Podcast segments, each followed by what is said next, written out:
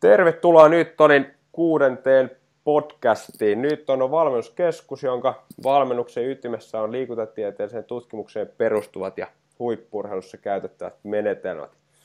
Mun nimi on Petri Alanko, mä oon liikuntafysiologi, liikuntatieteiden maisteri ja, ja, ja Newtonin valmennuskeskuksen päävalmentaja. Tänään meillä on aiheena lasten ja nuorten liikunta, motivaatio ja drop-off-ilmiö. Ja vieraana on Ville Kallinen, kuuluuko? Kuuluu ja terve, terve. No niin, tervetuloa. Ville on, on tuttuja tuolta Jyväskylän ajolta ja, ja Ville on liikuntatieteiden maisteri ja projektitutkija Kihulla kilpa- ja huippurheilututkimuslaitoksella. Ää, hei, tässä vaiheessa niin, niin voisit kertoa vähän enemmän itsestäsi, itsestäsi niin kuulijat kuulee sitten lisää. Joo, kiitoksia, että sai tulla alkuun. Tota, mitä sitä nyt itsestään kertoisi? Imatralta maailmalle lähtenyt poika. Jyväskylään saavuin opiskelemaan liikuntatieteisiin 2009 vuonna. Alun perin biomekaniikalla sisään ja kovana aikomuksena oli silloin mennä vaihtaa pedagogiikan puolelle, mutta huomasin, että tämä Pilsan puolihan on ihan kiva homma ja sitten päädyin valmennus- ja testausoppia lukemaan pääaineena ja valmistunut sieltä sitten maisteriksi ja sen jälkeen sain loistavan mahdollisuuden tulla tänne Kihulle töihin projektitutkijana ja jatkaa vähän opintoja. Eli teen täällä Kihulla semmoisessa isommassa tutkimushankkeessa tämmöisenä projektityöntekijänä hommia ja keskitytään lasten ja nuorten urheiluun tosissaan ja siitä se oma väitöskirjakin tulee. Joo, ja sä oot ollut aktiivinen tässä niin kuin, ää, valmentajuuden ää, esille tuomisessa jo pitkään. Esimerkiksi Jyväskylässä niin yliopistossa oli, ja on, on ilmeisesti edelleenkin ehkä vähän pienemmässä mittakaavassa tosin, niin valmentaa kahvit, jossa oli siis todella hyviä puhujia ja, ja ne veti salin miltei aina täyteen. Siellä oli vaikka ketä, ketä ja, ja todella mielenkiintoisia juttuja. Joo, se on oikeastaan kummunut siitä, että, että ehkä itsellään ne valmentajakokemukset on ollut hyvin vaihtelevia ja sitten kun itse olen uinut kilpaa 15 vuotta, niin se on jotenkin ruvennut kiehtomaan tavallaan se, että miten ihmistä pystyy auttamaan tekemään semmoisen parhaan mahdollisen suorituksen ja siinähän se valmentaja on hyvin keskeisessä osassa, niin, niin tota, sitten on päätynyt sitä kautta tekemään erinäköisiä hommia siihen valmentamiseen liittyen. Että, että tosissaan itsekin valmennellut välillä ja välillä ollut opettajan sijaisena myös koulussa ja sitten on tullut tosissaan järjestetty erilaisia seminaaritapahtumia ja sitten ollut vähän kouluttamassa itsekin valmentajia ja nyt sitten tämmöisellä tutkimuspuolella vielä. Niin kyllä, sulla oli siis tämä huipulla tuulee, eikö ollut tämä tää, tota, niin, tapahtuma. Vieläkö, vieläkö sitä järjestetään? Onko se? No kyllä, sitä järjestetään kovasti, pyritään, että siitä rakentuu semmoinen vuosittainen tapahtuma, että, että siinähän semmoinen tärkeä tulokulma tapahtumassa on, että mitä urheiluelämä voi antaa tämmöiseen niin kuin bisneselämään eväitä, että mm. kun kaikki ei kuitenkaan mitään maailmanmestareita tai olympiavoittajia ole, mutta niitä on älyttömästi, kenellä on semmoinen kilpailullinen drive ja halu niin tehdä hyviä tai hienoja suorituksia, niin miten se voi kantaa sitten sinne työelämän puolelle. Et sillä tulokulmalla ja et se on enemmän ehkä semmoinen bisnespainotteinen tapahtuma sitten, mutta kyllä me näen, että siellä on paljon yhtäläisyyksiä urheiluvalmennuksessa ja yritysjohtamisessa, että miten saadaan ihmiset toimimaan parhaalla mahdollisella tavalla. Niin, siellä on ollut puhujia eri urheilulajeista ja eri, eri valmentajia paljon, eikö niin? Joo, sanotaan, että ehkä se haitaria hyvin kuvastaa se, että meillä on valmentajapuolelta ollut puhumassa Alpo Suhonen, Erkka Westerlund, Henrik Detman muun muassa, ja sitten taas yritysjohtajapuolelta, niin Meillä on ollut muun muassa Alahuhdan Matti ja Ilmarisen tuleva osuuspankin pomo Timo Ritakallio on ollut puhumassa ja sitten ensi vuonnahan meille on tulossa muutamia tosi mielenkiintoisia naisnimiäkin. Että joo, joo. Sitä vaan voi paljastaa vielä tässä. No niin, pidetään jän, jännityksessä vielä ihmiset tässä vaiheessa. Mutta se on mukavaa, että siellä on ollut siis mm, niin kuin eri laidoilta valmentajat. On ollut Alpo Suhonen ja, ja Henrik Detman esimerkiksi, jotka edustaa sitten vähän niin kuin erityyppistä lähestymistä tähän joukkueurheilun valmentamiseen kuin mitä sitten tämmöiset ehkä niin kuin perinteiset, perinteiset joukkuelajien valmentajat. Joo, ne on pitkä linja kokeneita valmentajia ja omaavat melko mielenkiintoisia näkemyksiä. Kyllähän molemmat herrat tulostakin on tehnyt. On, on, on. on. Ja, ja va, kaikkia valmentajia, erityisesti joukkueen laji palloilla lajien valmentajien kannattaisi ne Alpo Suhosen kirjat lukea, niin saa ihan, vaikka kaikista nyt ei tarvi olla samaa mieltä, mutta tota, niin avartaa ajattelua aika paljon, kun lukee, Joo, lukee ne on hänen ne, mielipiteitänsä. joo, ne on ne Alpo-kirjat semmoisia, että niistä saa kaikista eniten irti, kun ottaa punaviiniä. Kyllä, punaviinia ja suklaata. Ja niillä viettää perjantai-illan ihan mukavasti. Joo, se kannattaa se tota, aivokuoretoiminta vapauttaa vähän rennommaksi siinä. Niin No kyllä, joo. Vastaanottavaiseen tilaan. Niin. Kyllä. Niin, niin, sille, sille pääsee hyvin vauhtiin. Hei, tota, mennään eteenpäin. Mennään, se, se, oot tällä hetkellä siis projektitutkijana Kihulla, niin, niin, tota, niin kerro, kerro, vähän siitä Kihun toiminnasta, että mi- mikä se Kihu on ja mitä siellä tehdään. Jollekin se saattaa olla hyvin tuttu, mutta osa, osa saattaa, tai osalle saattaa olla vielä ihan tuntematon paikka.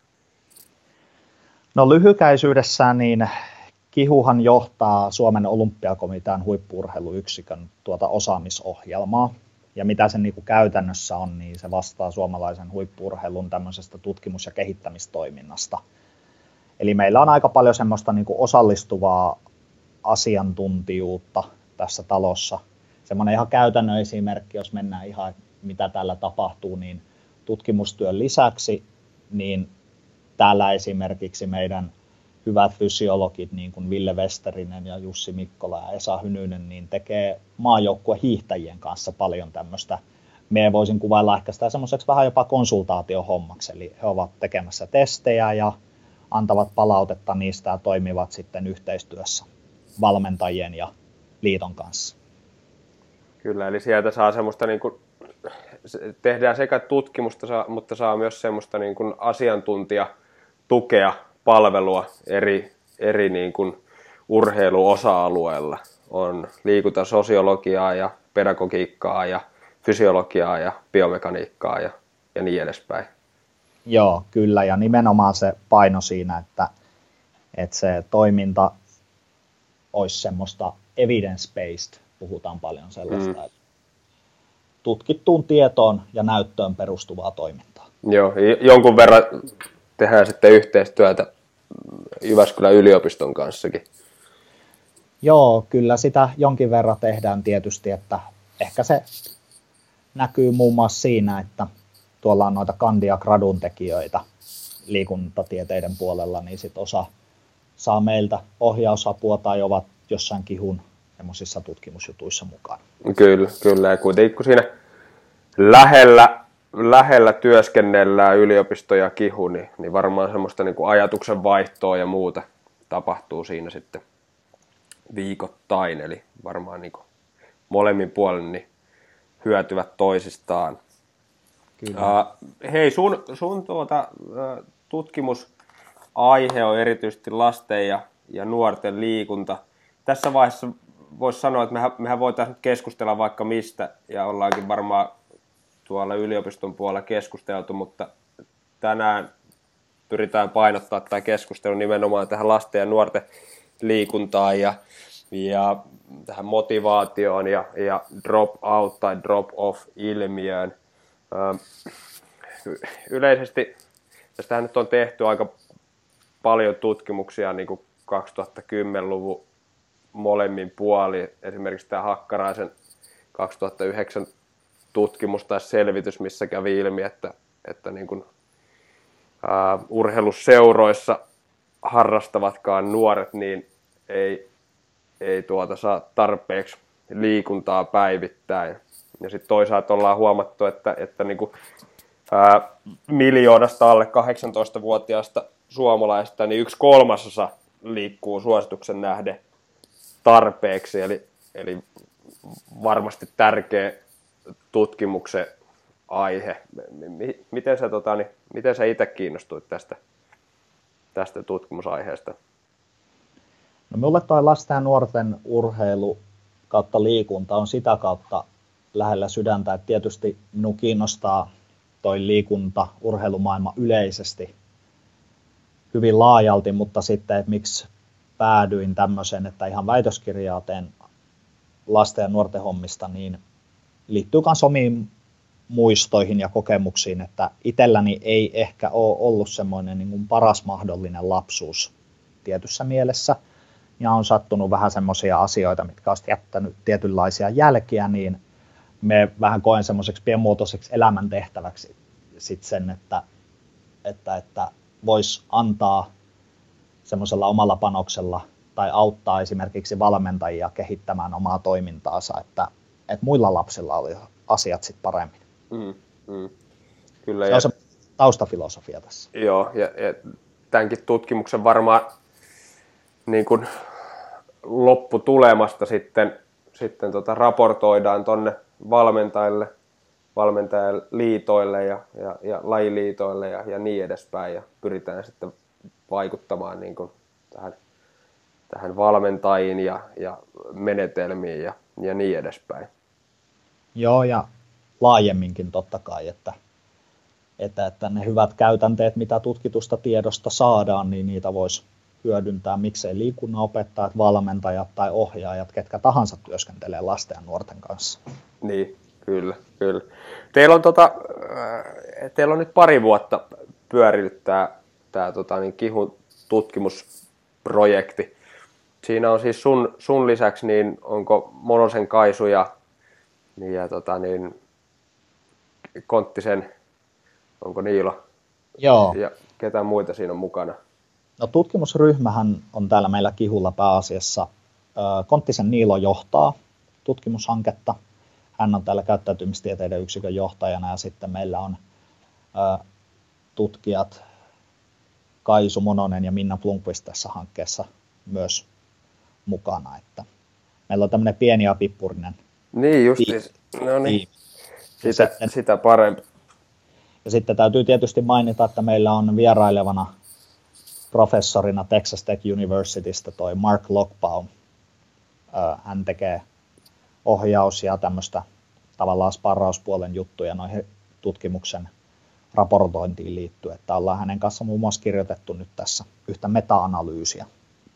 Aha, mistä tota, mistäs tulee? Meta-analyysi on semmoisesta aiheesta, eli katsotaan noita tavoiteorientaatioita nuorilla, että onko iällä vaikutusta siihen, että miten lasten tavoiteorientaatio menee. Eli jos nyt ihan suomennetaan tämä vielä juttu, ettei kuulosta kauhean hankalalta, niin tavallaan, että määrittääkö lapsi enemmän sitä omaa pätevyyttään suhteessa muihin vai suhteessa itseensä. Niin, kyllä. Niin. kyllä. Niin siitä tehdään meta-analyysiä. Joo, joo. no niin, me, me jäädään odottamaan sitten, että koska, koska tulee tota, niin julki, mutta, mutta tota, niin teidän tästä Kihun projektista, niin, niin se on siis, onko pari vuotta nyt pyörinyt? Mistä se on lähtenyt oikeastaan liikenteeseen, jos vähän avaat sitä, että minkä ympärillä tässä pyöritään? No täytyy sanoa, että ihan jos mennään tutkimuksen alkulähteelle, niin siihen varmaan paras ihminen vastaamaan olisi Niilo Konttinen, että, että mistä hän on saanut idean tehdä just, juuri tällaista tutkimusta, mutta meillähän on siis talossa ihmisiä, jotka ovat tehneet tämän tyyppistä tutkimusta aikaisemmin. Niillä on lisäksi totta kai Kaisu ja nyt juuri väitellyt toi Aaresolan Outi ja onhan Blomqvistin Minnakin tehnyt hommia sillä puolella paljon, niin, niin varmaan se on jonkin asteista jatkumoa siihen. Ja tämä on käynnistynyt tosissaan 2015 vuonna opetus- ja kulttuuriministeriön rahoittama tutkimushanke, joka kulkee semmoisella nimihirviöllä kuin suoritusmotivaatio ja motoriikka pitkäjänteisen liikunta- ja urheiluharrastuksen määrittäjinä. No niin. Tutkimuskohteena 10-vuotiaat suomalaislapset. Joo. Ja ilmeisesti ihan ympäri Suomen sitten tutkitaan. Ja...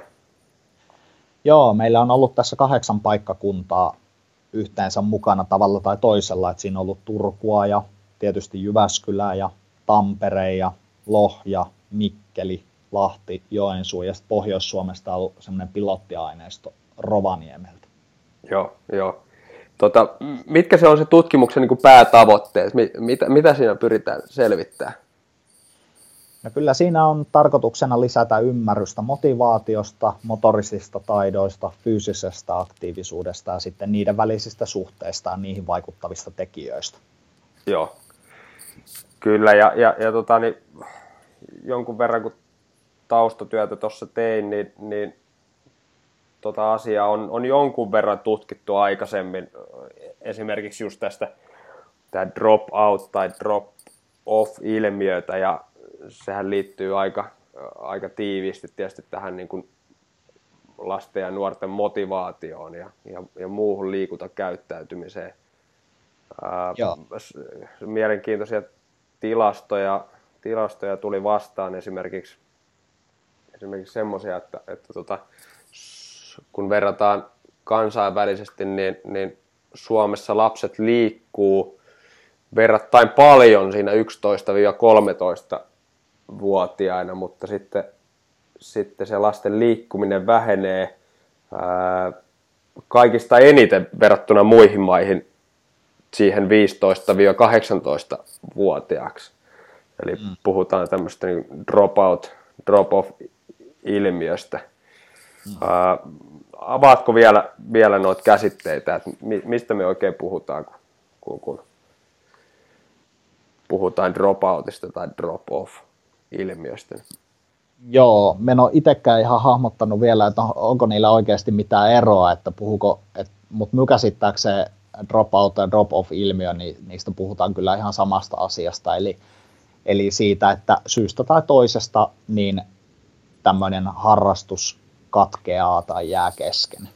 Niin, kyllä. Si- sehän se on lyhykäisyydessä. Eli joko, joko niin kuin tämmöinen ihan vapaa-ajan liikkuminen tai, tai sanotaanko urheiluharrastuksen ulkopuolella oleva liikkuminen tai, tai sitten ihan, ihan niin kuin liikunta tai seuroissa, seuroissa niin tapahtuva liikkuminen niin vähenee mm. tässä, tässä tota, ää, nuoruuden aikana.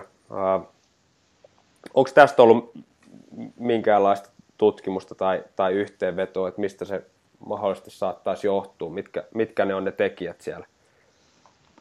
No tossahan on, no tossahan on itse asiassa tuli 2015 vuonna väitteli täältä kihulta semmoinen ihminen kuin Christoph Rottensteiner, työskentelee nykyisin First Beatillä, niin hänellä oli yhdessä artikkelissa käsittely, käsittelyssä se, että mitkä ovat ne syyt, että, että, että joukkuepelaajat lopettavat sen harrastuksen.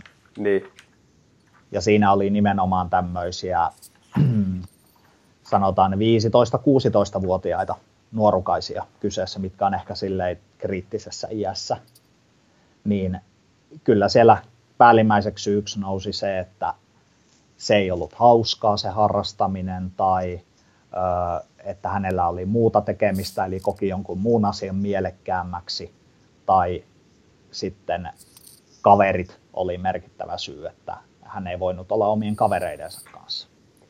Niin, toi, toi niin kuin sosiaalisuus lasten ja nuorten liikkumisessa vaikuttaa olevan aika, aika tärkeässä osassa. Monessa noissa kyselyissä, kun, kun noita tuossa tarkastelin, niin, niin se tuli, se oli yksi tärkeimmistä asioista, motivaatio mm. positiivisesti vaikuttavista tekijöistä, tämä, tämä tota, niin, kaverit ja, ja, ja muut, muut ystävät siellä, siellä harrastuksessa.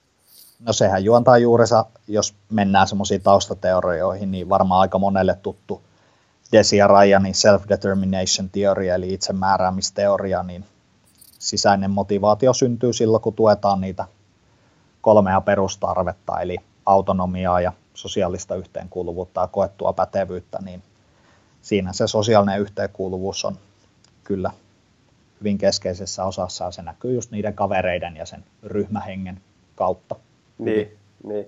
Ja se, se on myös huomaa, kun itse valmentanut sekä, sekä junioreita että, että nyt sitten viime aikoina enemmänkin ää, aikuisia, niin se, ky, kyllä se huomaa aikuisissakin, että tämmöinen ryhmässä tekeminen, ryhmäliikunta ää, ryhmävalmennus, niin, niin kyllähän se motivoi jokaista enemmän kuin siinä, siinä saa. Nää, tulee samalla se sosiaalisuus että sitten se liikunta siinä vähän niin kuin samassa paketissa. Pääsee mm. näkemään kavereita ja, ja toisaalta pääsee sitten tsemppaamaan siinä kavereita Joo, ja... parempaan suoritukseen. Joo, ja jos pohdin tota omaa kiinnittymistä, että mikä suonenveto on saanut minut tekemään kilpauintia sen 15 vuoden verran, koska uintihan nyt ihan rehellisesti sanottuna, anteeksi vaan uinti-ihmiset, jos kuuntelette, mutta se on ihan hemmetin tylsä laji. Oi. siis, Siitä kiitokset, että olet ainakin rehellinen nyt tässä. Siis ainakin minusta, että jos katsotaan hiihtoja noita, niin siinä sen, sen tämä maisema vaihtuu. Niin. Mutta uinnissa se on kaakeli kaakeli käännös ja et pysty edes saakeli juttelemaan kaverin kanssa siinä Niin, nimenomaan. No, mutta se, se siitä, se on tämmöinen vitsi vitsinä ehkä enemmän, mutta äh, itselläkin se kiinnittyminen tapahtui näin jälkijättöisesti, jos katsoo sitä asiaa, niin sitä kautta, että mulla oli vaan niin huikea ryhmä silloin lapsena ja mulla oli niin kivoja kavereita siellä ryhmässä, että se sai mut menemään sinne hallille illasta toiseen. Ja minun nimenomaan harmitti se siinä asiassa, että jos jäi harjoituksista pois, oli se, että en pääse näkemään niitä kavereita, ketä siellä on. Tämä on nyt vaan tämmöinen anekdootti, anekdootti niin kuin kokemus tässä näin, mutta siinä on totuuden siemen niin kuin laajemmassakin mittakaavassa. Niin kyllä, siis, mulla on ihan, ihan samanlaisia kokemuksia siis omasta, omalta pelaajauraltani, että, että kyllähän silloin erityisesti teini-ikäisenä niin ne parhaimmat kaverit oikeastaan tuli sieltä, sieltä joukkueurheilusta tai siitä, siitä joukkueesta, mistä silloin, missä silloin pelasi. Että, että onhan se ihan selvä, selvä, että kun niitä näkee päivittäin, niin, niin, niin siitä muodostuu semmoinen aika tiivis porukka. Ja just niin kuin sanoit, että, että sitten jos joutui joutu jäädä pois harjoituksesta, niin ei ehkä niinkään häirinnyt se, että nyt ei, ei päässyt juoksemaan kenttää ympäri, vaan, vaan se, että jäi niin kuin nämä kaverit näkemättä nyt sitten siinä. Mm. Ja sitten jos mietitään tota meidänkin opiskelijakehtoa liikuntaa tuossa noin, niin siinähän se yhteisöllisyys on niin vahva, että käytännössä on toiminta mitä tahansa, on se sitten futsalmatsi tai jotkut illanistujaiset tai muuta siltä väliltä, niin ne ihmisethän on nimenomaan se, mitkä sitoo sen porukan tulemaan sinne. Mm. Että se et aktiviteetti voi melkein olla mitä tahansa mm. siellä. Mm. Mutta useimmiten nyt se liikunnan tapauksessa sit, tai liikuntatieteellisessä tapauksessa liittyy sit siihen, että se on joko liikuntaa tai sitten se on sitä opiskelijan toista elämäpuolta, mikä nyt kaikki varmaan tietää, mitä se on. No niin, niin nimenomaan. nimenomaan se, ja, ja myöskin kun mulla on tässä näitä, näitä tota, niin, printtaili vähän näitä tutkimustuloksia, niin kyllähän täälläkin on liikuntasyyt, liikun koska, niin, niin täällä niin 11-vuotiaat toteaa 64 prosenttia vastaista toteaa, että, että tota, niin, haluan tavata kavereita, niin, niin kyllä tämä on varmasti yksi, yksi niin kuin tärkein, tärkein asia. Öö, mitä tota, jos mietitään sitä, että, että tämä sosiaalisuus ja, ja kavereiden näkeminen on tärkeää, niin miten valmentajat pystyisivät sitten edistämään tätä tai lisäämään tämmöistä yhteenkuuluvuuden tunnetta tai sosiaalista vuorovaikutusta tai muuta, kun se näyttää olevan niin, niin todella tärkeässä asemassa. Mm, Tuohon äskeiseen voisin vielä sen verran huikata, että jos joku on niin kiinnostunut lukemaan, niin kannattaa perehtyä tuohon Liitu-tutkimukseen, joka tuli 2016 vuonna ulos, eli löytyykö googlettaa ihan vaan Liitu tutkimuksen, niin siellä käydään muun muassa näitä suomalaisten lasten nykytilannetta läpi. Eli liitu tulee sanoista lasten ja nuorten liikuntakäyttäytyminen Suomessa, liitututkimuksen tuloksia. Joo, mä, tota, niin, mä linkitän sen tähän podcastin blogihommaan, niin, niin, niin tota, se löytyy sitten sieltä. Mutta kyselit niitä valmentajan niin toimenpiteitä, että miten sitä niin sosiaalisuutta ja, ja sitä lähtisi, niin voiko se olisikin niin helppoa aina, että, kun ryhmään tietysti liittyy aina omat haasteensa, että kun sinne tulee vaikka iso ryhmä, niin se todennäköisyys, että jos valmentaja vetää 20-30 lapselle harjoitusta yksinään, niin se toden, siellähän on todennäköisesti hyvin erilaisia persoonia ja se on haastavaa saada ne kaikki niin kuin toimimaan hyvin yhdessä. Mm. Mutta kyllä sen, sen niin kuin tavallaan toiminnan kautta lähtee, eli ohjata nimenomaan niitä harjoitteita ja sitä itse tekemistä siihen suuntaan, että tehdään paljon yhdessä niitä harjoitteita, että se ei ole eriytettyä silleen, että jokainen tekee yksi kerrallaan ne jutut ja sitten painottaa vaikka sellaisia leikkejä, missä se joudut olemaan vuorovaikutuksissa useiden eri ihmisten kanssa. Niin, niin kyllä esimerkiksi vaikka, vaikka kun, kun aloitetaan joku ryhmä tai, tai, tai tota, niin, uusi pelikausi tai joku muu, niin siinä voisi siinä vaiheessa erityisesti panostaa siihen, että, että erityisesti niin kuin näihin uusiin jäseniin, uusiin harrastajiin tutustutaan ja, ja he pääsee siihen hommaan sisään heti, heti alusta alkaen niin Kyllä. hyvin, jotta sitten he kiinnittyy myös siihen toimintaan vahvasti mukaan. Ehkä me näkisi enemmän tämän asian haasteena tuolla yksilölajien puolella, että kun joukkuelajeissa kuitenkin se vuorovaikutus ja se, että se joudut olemaan sen toisen kanssa tekemisissä, niin se tulee luonnostaan siinä, että se on sisään kirjoitettuna siihen itse lajiin, koska että se nyt pelkällä sooloilemalla siinä joukkuelajissa pärjää, niin taas yksilölajissa niin se on niin paljon helpompaa jäädä vaan keskittymään siihen omaan tekemiseen ja siihen, että pyrin voittamaan muut, että se lataus on jo niin erilainen. Niin etenkin yksilölajien puolella se on semmoinen huomio, mihin tulisi mm. kiinnittää.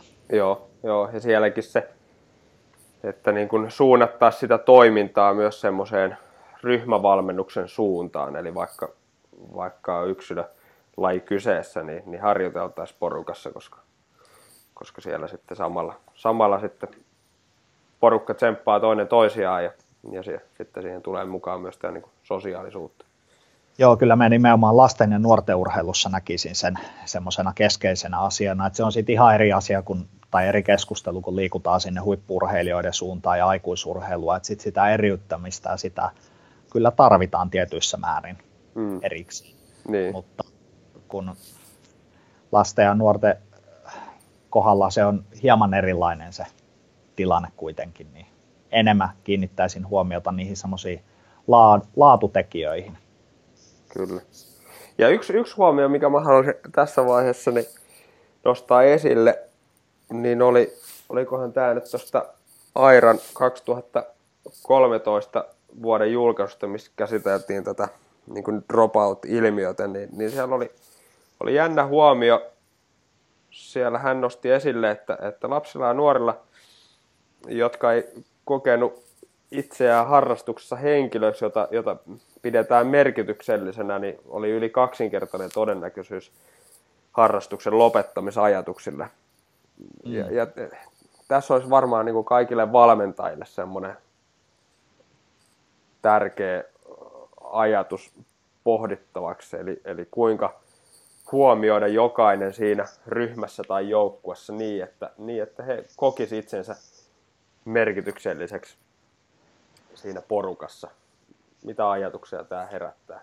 No se on semmoinen hyvin tota, tavallaan mielenkiintoinen ilmiö silleen, että, tuommoinen samankaltaisuuttahan on nähty esimerkiksi työelämään liittyvissä tutkimuksissa, että ö, yleensä esimiehet tai sitten puhutaan vaikka valmentajista, niin ne ovat kyllä osoittavat kiinnostusta tavallaan sitä itse substanssia kohtaan.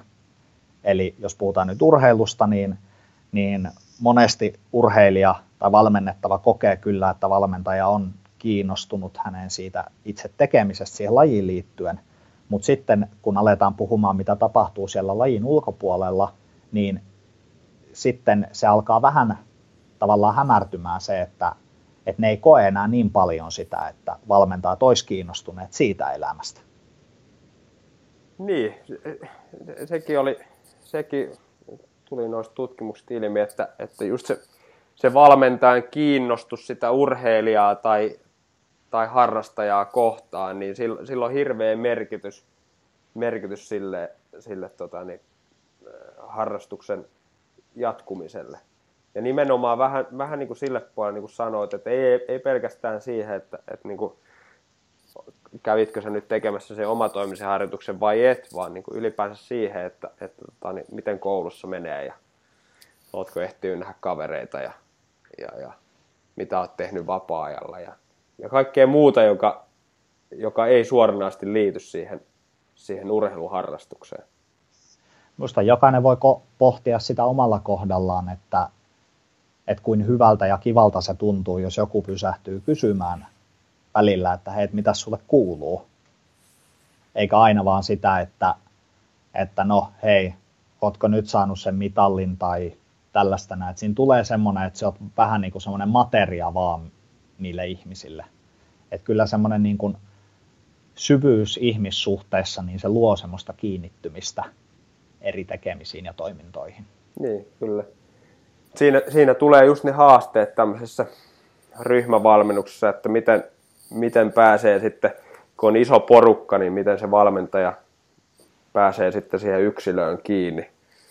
Mm. Onko sulla tähän jotain ajatuksia, että mi, mitä niin kuin käytännössä sitten? No itselläni, itse käytin semmoista ihan yksinkertaista menetelmää, kun myönnän itsekin lasten kanssa syyllistyneen siihen, että, että siellähän monesti käy vähän semmoinen niin kuin ilmiö, mistä ei ehkä puhuta kauheasti ääneen, mutta sitten kun valmentajien kanssa niin kuin juttelee tälle kahden kesken, niin moni kyllä myöntää, että siihen vähän syyllistyy. Eli tavallaan se kiinnität siellä valmennustilanteessa huomiota monesti niihin äänekkäisiin ihmisiin ja sitten niihin, ketkä ovat parempia. Siis ei niin. nyt pidä sanoa, että se asia on juuri näin, mutta tämmöistä ilmiötä on havaittavissa ja tunnustan, että itsekin syyllistynyt siihen joskus. Niin sitten ottanut siihen apukeinoksi, koska tiedostaa tämmöisen, että tämmöistä helposti käy, niin esimerkiksi hiljaiset lapset niin on kirjoittanut itselleni ennen harjoitusta vaikka ylös ihan se, että muistan nytten huomioida tämä ja tämä lapsi myös näissä harjoituksissa. Niin, no toi on ihan hyvä huomio, koska, koska siinä valmennustilanteessa käy usein niin, niin kuin just sanoit, että ne, ne äänekkäimmät vie, vie sen huomion. Ihan, se, on tietysti ihan luonnollista, koska, koska siinä, siinä sitten se huomio keskittyy niihin. Hmm. Tärkeintä on nimenomaan, että se valmentaja tiedostaa ja sillä on semmoinen itsereflektointikyky tässä asiassa, että hän pystyy tarkastelemaan sitä asiaa. Niin, kyllä. Hyviä, hyviä huomioita ja äh, sitten yksi, yksi, yksi asia, kun, kun katsotaan näitä liikuntasyitä, yksi, yksi tärkeä, ehkä yllättäväkin asia, että, että tämmöinen niin lapset ja nuoretkin niin osaa jo ajatella sitä, että, että he liikkuu sen takia, että he parantaa terveyttään ja, ja nostaa kuntoaan. Se saattaa monesti olla paljon tärkeämpi kuin, kuin se kilpaileminen siinä laissa. Ja, ja, ja joskus tuntuu, että, että tota niin, valmentajat ajattelee sitten ehkä vähän eri tavalla, että he saattaa, saattaa keskittää huomioon siihen, että että miten se joukkue pärjää suhteessa muihin joukkueisiin, eikä sitten siihen, että ei välttämättä osaa kertoa urheilijoille tai, tai, tai harrastajille siitä, että mitä positiivisia vaikutuksia tämä, tämä urheiluharrastus tuo heidän terveyteensä. Hmm. Joo, tuosta tuosta voisi tarttua monen mielenkiintoiseen näkökulmaan. Yksi on tietysti tuo kilpaileminen, mikä herättää aina monenlaista keskustelua ja tunteita, että osa on sitä mieltä, että se kilpailu on maailman pahin asia, mitä maailmassa on, ja osa on sitten taas sitä mieltä, että se on vähän niin kuin kaikki kaikessa, ja sitten on tietysti ihmisiä siltä väliltä. Mutta jos mennään tuohon, mitä aluperi kysyit, että mikä lapsille niin kuin tavallaan on tärkeää, niin meillähän on keruussa tässä myös semmoinen haastatteluaineisto, eli lapsia ihan haastatellaan tässä tutkimuksessa. Ja siellä yksi kysymys on lapsille, että mikä liikunnassa on niin tärkeää sinulle. Niin siellä monet lapset aloittavat sen semmoisella lauseella, että no siitä saa hyvän kunnon ja terveys pysyy yllä. Niin kyllä se on selkeästi lapsille tärkeää myös se puoli mm asiassa. Niin, kyllä.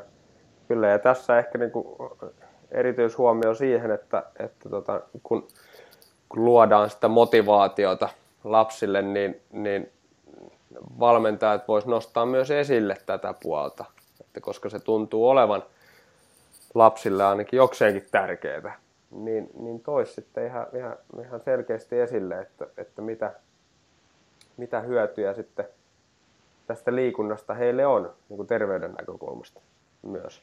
Ja tätä kautta voisi sitten kiinnittää niin, kyllä tähän se, liikuntaharrastukseen. Niin, kyllä se on myös se valmentajan homma, niin on se tietyn asteesta myös kasvatushomma minun mielestä, että, että, että se on tärkeä niin kuin, siis eihän lapsi itsessään tiedä näitä asioita, joten jonkunhan sille on ne kerrottava mm. ne jutut. Niin siksi olisi myös hyvä tuoda niitä muita etuja esille, koska esimerkiksi tämmöinen terveysnäkökulma ynnä muut, niin ne voi olla semmoisia asioita sitten, mitkä kiinnittää sitä ihmistä tekemään pitkällä aikavälillä sitä asiaa, kun vaikka se kilpailullinen kiinnostus saattaa, ja monella se hiipuukin jossain vaiheessa elämää, niin sitten hänelle jää kuitenkin se ajatus kytemään sinne, että tämä on hänen terveyden kannalta hyväksi, että hän tekee tätä, joten siksi hän tekee sitä toimintaa ja sitten kaikki, tai en kaikki, mutta hyvin moni tietää nämä hyödyt, mitä liikunnasta on olemassa. Mm, mm, mm. Erityisesti kun katsoo noita tutkimuksia, niin, niin just tämä haluan parantaa terveyttäni, niin, niin erityisesti tuolla 15-vuotiailla tytöillä, kun mennään sinne teini-ikään, niin, niin, niin se, se, ne syyt alkaa painaa siellä entistä enemmän ja ehkä niin kuin sen, sen ikäluokan valmentajien kannattaa ottaa tämä asia huomioon ja, ja tuoda näitä asioita esille sitten siellä erityisesti. Joo, murrosikä on silleen haastava, että kun siinä on nyt tietysti monenlaista myllerrystä meneillään sielun sopukoissa, niin, niin siellä voi olla, että alkaa sitten rakkausasiat kiinnostamaan enemmän ja ehkä jotkut, en tiedä, ehkä semmoiset enemmän kuulit asiat, niin kuin vaikka joku mopolaajo tai mm. muu vastaava, niin, niin tuota, siinä on nimenomaan tärkeää se, että valmentaja ymmärtää semmoisessa vaiheessa sen lapsen ja nuoren sen kehityskaaren ja sitten toisekseen hänellä on työkaluja siihen, että miten tukea sitä motivaatiota niillä heikoilla hetkillä. Niin, kyllä. Hei, mennään siihen, kun sä otit esille tämän teidän tutkimusprojektin, niin siinä oli se yksi yksi äh, näkökulma, miten tämä tutkittiin, niin oli tämä motorisen koordinaation vaikutus lasten ja nuorten liikuntaharrastuksen jatkamiseen, eikö ollut? Joo. Ni, miten, tota, niin, miten sitä tutkitaan ja, ja, ja onko siitä saatu mitään, mitään tota, niin, tuloksia vielä ulos? No mitä sen, sen tarkempia tutkimustuloksia en pysty kommentoimaan vielä tässä vaiheessa meidän hankkeeseen liittyen. Että sitten kun meillä on tullut ihan julkaisuja ulos, niin sitten voi tietysti tarkemmin keskustella niistä asioista, mutta se miten sitä tutkitaan, niin meillä lapset on tehnyt semmoisen KTK-testin, mikä on tämmöinen tavallaan perus tai tämmöisiä niin taitovalmiuksia kartoittava liikuntatesti. Ja sitten niitä KTK-tuloksia – verrataan tai katsotaan niiden yhteyttä esimerkiksi tiettyihin motivaation muuttujiin tai vaikka siihen fyysiseen aktiivisuuteen. Joo. Onko tästä aikaisemmin ollut jotain tutkimustuloksia tämmöisen niin kuin koordinaation ja motivaation suhteesta? Osa- Joo, kyllä onhan siitä laajaltakin ollut tutkimusta, että, että kyllähän se niin kuin ihan maalaisjärjelläkin, jos miettii, että, että lapsi joka on motorisesti taitava. Hän pärjää hyvin erilaisissa liikuntatehtävissä ja saa hyviä urheilusuorituksia aikaan, niin todennäköisesti hänellähän on myös, hän saa tämmöisiä pätevyyden kokemuksia jatkuvasti. Ja sitten ihminen hän luonnostaan ja mielellään tekee myös semmoista asiaa, missä hän huomaa pärjäävänsä ja on hyvä. Niin, kyllä. Niin, tätä kautta totta kai ne linkittyy toisiinsa, ne Joo. asiat. Joo, joo. No sehän on ihan selvä asia, niin kuin sanoit, että, että jos joku asia onnistuu hyvin ja, ja luonnollisesti, niin, niin sitä on sitten tietysti mukava jatkaa tai tehdä, tehdä sitten myöhemminkin. Ehkä valmennuksen näkökulmasta se haastava juttuhan on nimenomaan se, että sitten kun lastenkin kohdalla niitä tasoeroja niissä ryhmissä on, niin sehän on nimenomaan helppo keskittyä ja tukea niitä lapsia, jotka pärjää niissä kaikissa asioissa, mitä siellä harkoissa tehdään. Mutta sitten kun siellä ryhmässä on myös niitä, jotka ei välttämättä kymmenenvuotiaana ole tämmöisiä staroja vielä, että ovat vähän kömpelöitä ja ovat ehkä eka kertaa tulleet jonkin harrastuksen pariin ja etsivät sitä vähän paikkaansa siellä, niin miten tavallaan valmentaja tukee nimenomaan niitä lapsia sitten näissä asioissa, että heillä se harrastaminen jatkuu ja sitten heistä saadaan mahdollisesti tämmöisiä pitkäaikaisia liikunnanharrastajia tai sitten ehkä jopa joistakin kovan tason urheilijoita. Mm, mm.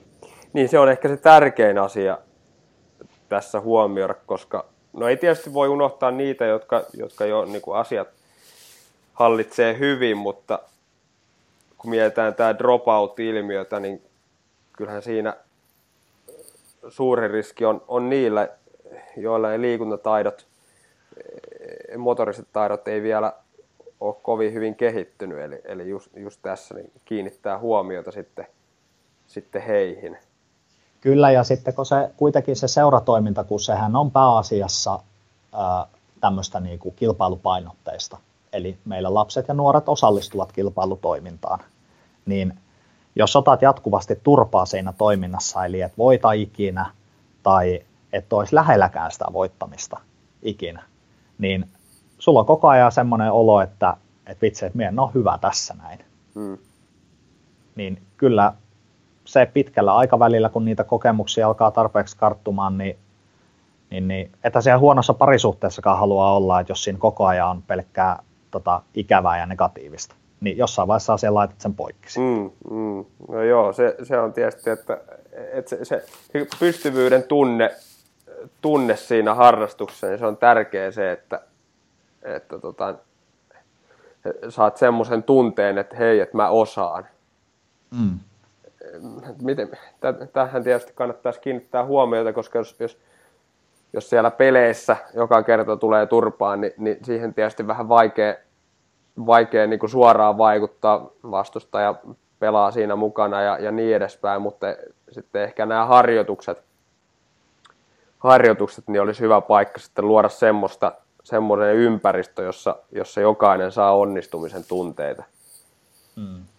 Ja sitten kun ehkä se, meidän, se mikä itteeni harmittaa välillä aika paljonkin, niin kun meidän urheilukulttuuri on kuitenkin semmoista, niin kuin monesti sanotaan, että suomalaiset on vähän semmoista menestyshullua kansaa.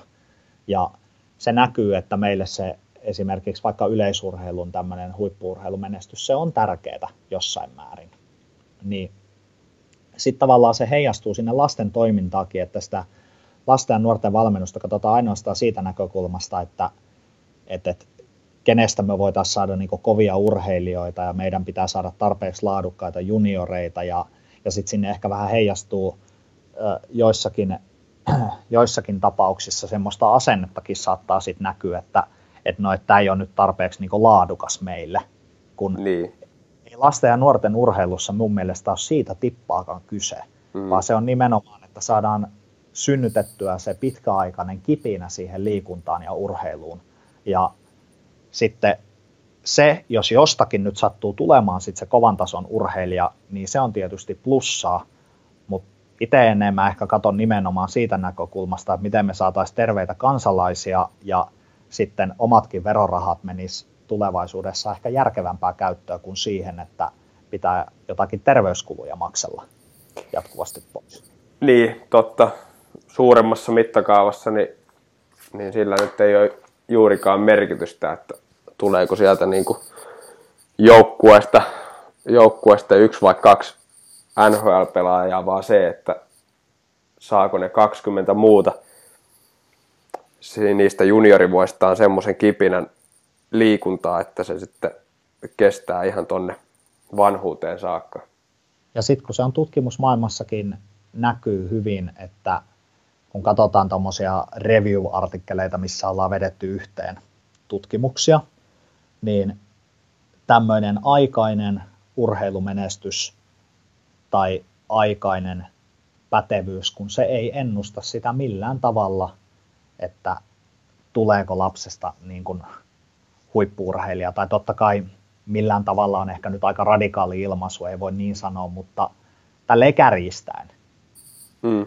Joo, mä oon itse lukenut myös niitä samoja tutkimuksia. Se näkyy myös, niin kun katsoo tämmöisiä niin kuin, vähän niin kuin case study-tyyppisiä su- suomalaisista urheilijoista, niin, niin kyllähän tämä lajivalinta on, on menestyneillä urheilijoilla tapahtunut hyvin myöhään, niin kuin verrattaa hyvin myöhään, mitä, mitä nykyään ehkä suositaan. Et se, se on saattanut jossain 18, 19, 20-vuotiaanakin mm. tapahtuu vasta se ykköslajin valinta. No jokuhan nostaa tietysti tässä vaiheessa sen vasta-argumentin esille, että, että no kun telinevoimistelu ja tämmöiset esteettiset lajit, kun niissä pitää aloittaa niin nuorena ja niissä pitää tehdä se valtava määrä ja näin aikaisessa vaiheessa. Mutta sitten mun mielestä olisi mielenkiintoista tietää, että olisiko niiden ihmisten urat pidempiä, jos ne vähän rauhallisemmin maltettaisiin treenata niissä jutuissa ja antaisi vähän niin kuin sitä löysää tietyissä vaiheissa. Niin, se on totta. Siitä ei varmaan ole niin kuin mitään tutkimusnäyttöä tästä asiasta. Tämä on vähän tämmöistä niin kuin, sit arvuuttelua, mutta, mutta joo, mä, mä kyllä tunnistan tuon kortin, mikä, mikä sieltä sitten yleensä vedetään esille, että just tämmöisissä niin kuin äärimmäisissä taitolajeissa niin, niin ö, oletetaan, että, että siellä erikoistutaan jo, jo alle 10-vuotiaana selkeästi tiettyyn mm. lajiin. Kyllä. Kun taas tuntuu, että, että ja mistä onkin ihan tutkimusnäyttöä, niin palloulajit, niin, niin, niin siellä monen eri lajin harrastaminen niin, niin tuo semmoista hyvää monipuolisuutta jokaiseen lajiin. Eli, eli tota, esimerkiksi jalkapallo, salibändi, jääkiekko, koripallo, niin kyllähän ne kaikki tukee toinen toisiaan erinomaisesti. Joo, ja se jalkapallo on myös yksi semmoinen mielenkiintoinen, että sehän herättää ihmisissä luonnollisesti paljon tunteita, ja sitähän mie- tuntuu, että mielletään vieläkin, että se on semmoinen aikaisen erikoistumisen laji, että, että sitä pitää tehdä paljon ja aikaisin. Mm. Sitä en kiellä, että varmasti sen pallon kanssa pitää paljon kikkailla, mutta siitäkin taitaa olla nyt joku melko uusi tutkimus olemassa, mistä meidän johtaja Kalajan Sami vinkkasi, että olikohan tuo Saksan maailmanmestaruusjoukkue, nyt joka viimeksi voitti, niin siitä enemmistä pelaajista taisi tehdä melko myöhään se lajivalinnan, vasta joskus 15-14-vuotiaana. Mm. Kyllä, kyllä.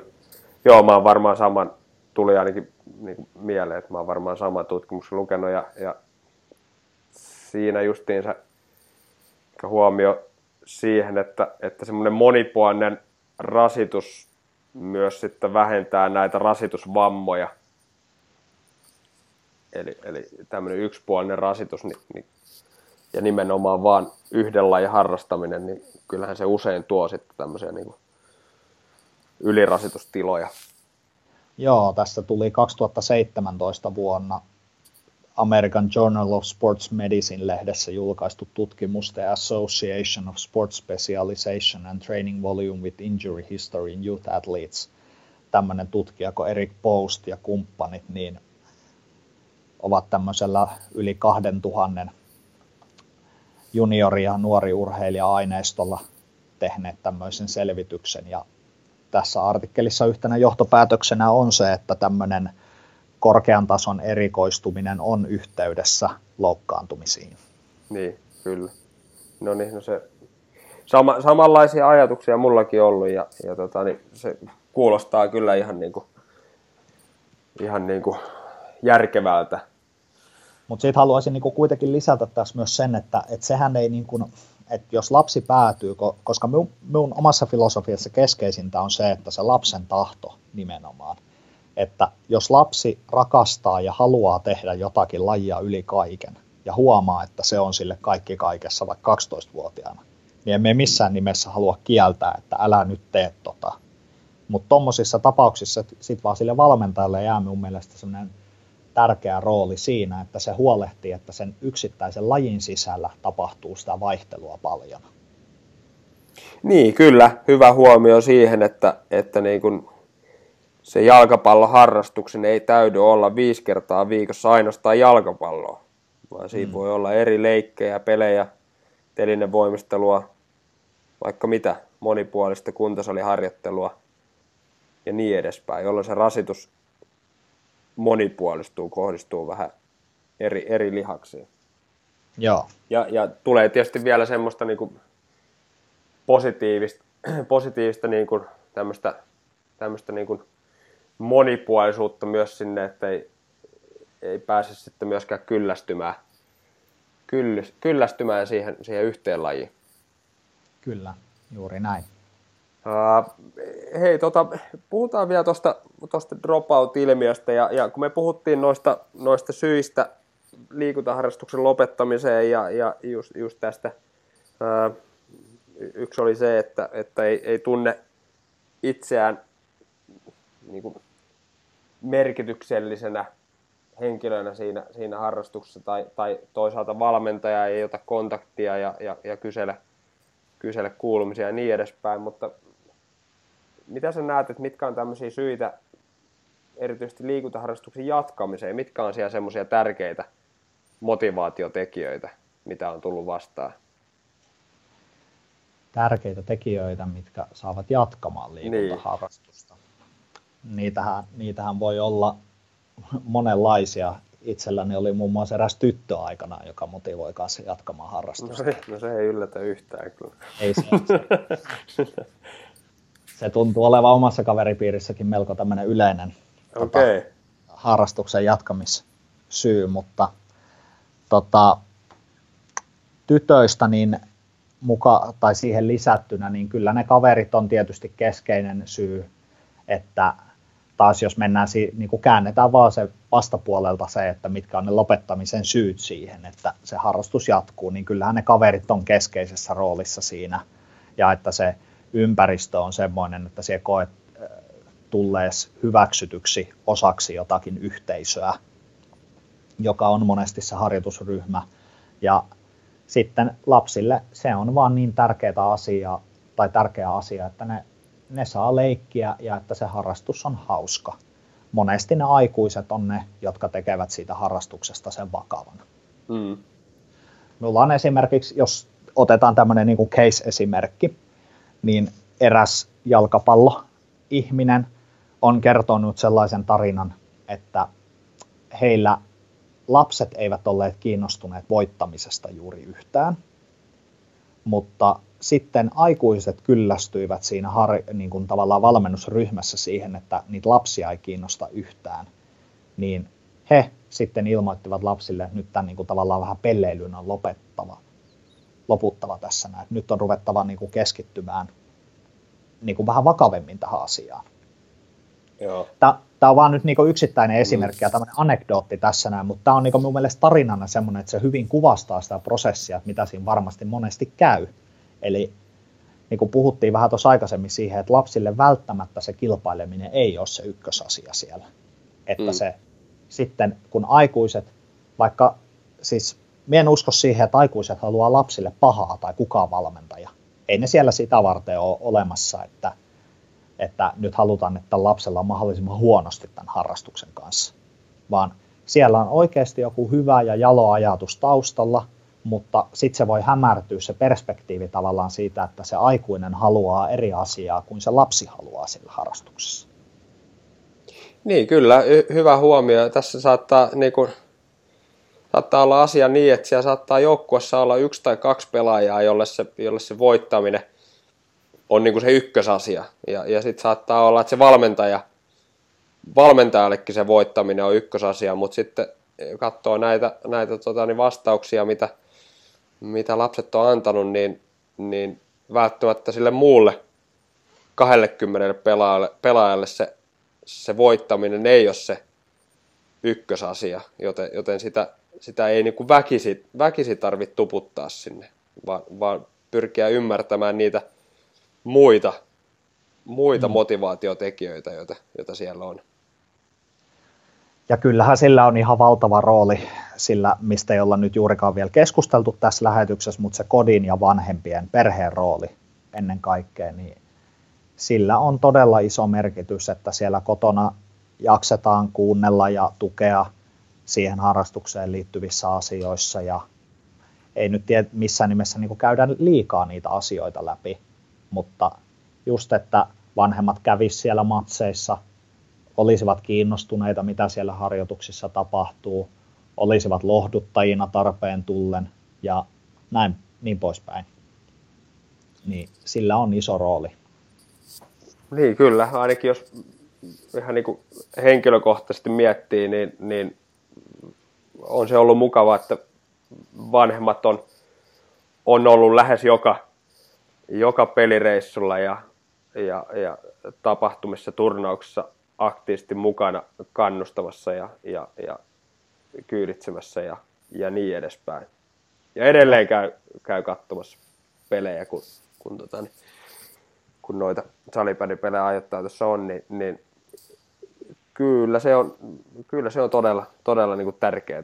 Sitten, siitä tulee semmoinen fiilis, että, että, tota, niin, että he, he välittää siitä, siitä harrastuksesta. Joo, ja sitten sekin, siitäkin on tutkimus näyttää olemassa, että jos vanhemmat ovat liikunnallisia ja se tavallaan se kotiympäristö, voihan se olla, että joillakin se on huoltaja, että ne ei ole niin biologisia vanhempia siellä perheessä, että on vaikka tämmöinen adoptiolapsi tai muu vastaava, niin jos se tavallaan ympäristö, missä elää, niin se on liikunnallinen, niin se vaikuttaa positiivisesti myös siihen sun niin kuin, käyttäytymiseen. Niin kyllä, eli semmoinen positiivinen esimerkki, kannustava, semmoinen yleinen motivaatioympäristö.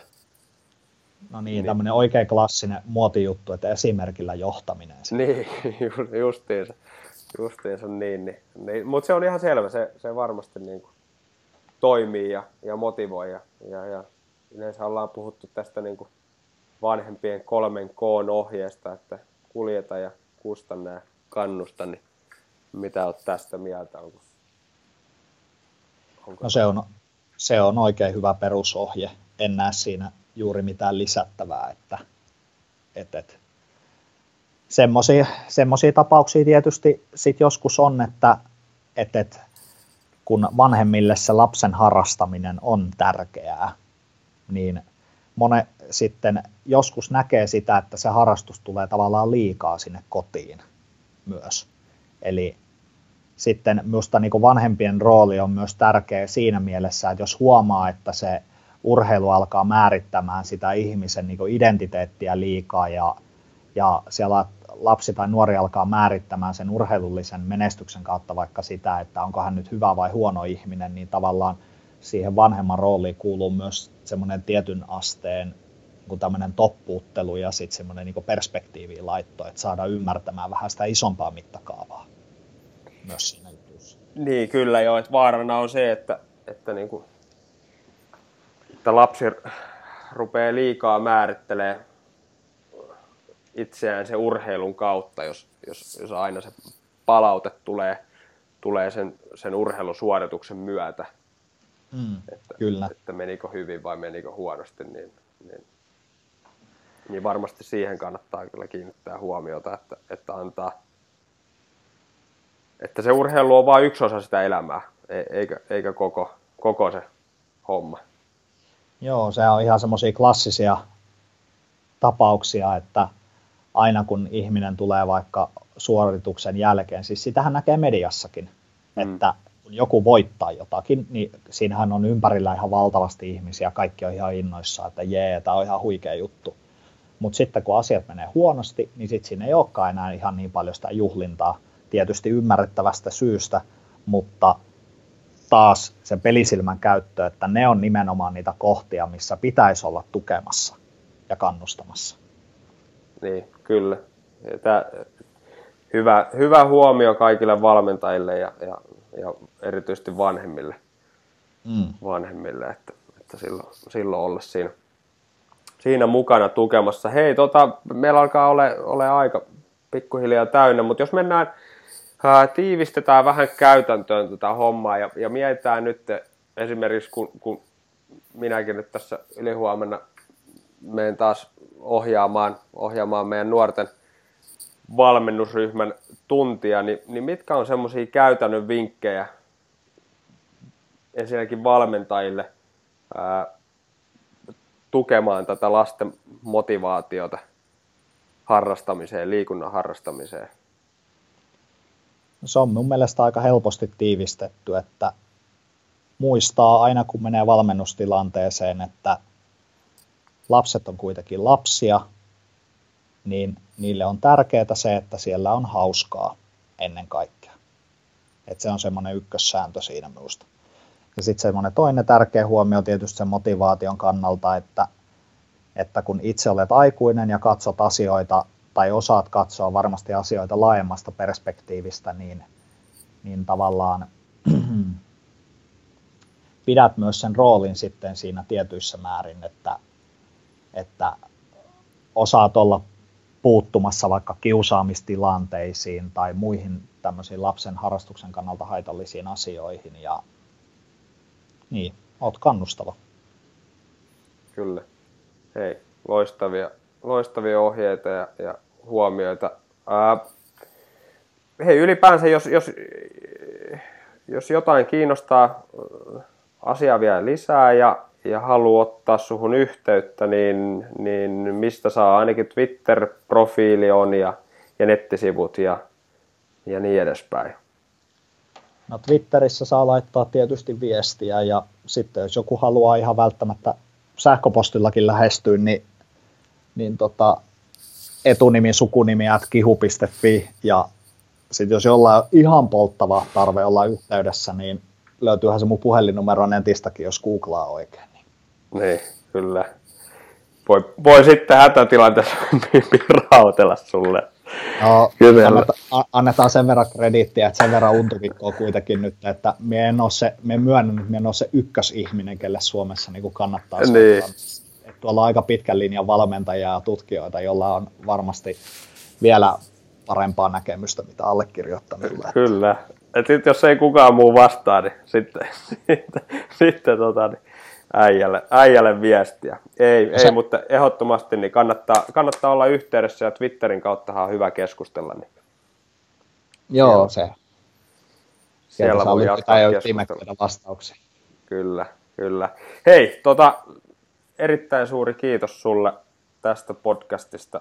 Saatiin hyvää keskustelua aikaiseksi ja, ja varmasti hyviä vinkkejä eri lajien lasten ja nuorten valmentajille. Joo. Ja kiitoksia vielä ja, ja, ja hyvät päivänjatkot. Kiitos. Palataan.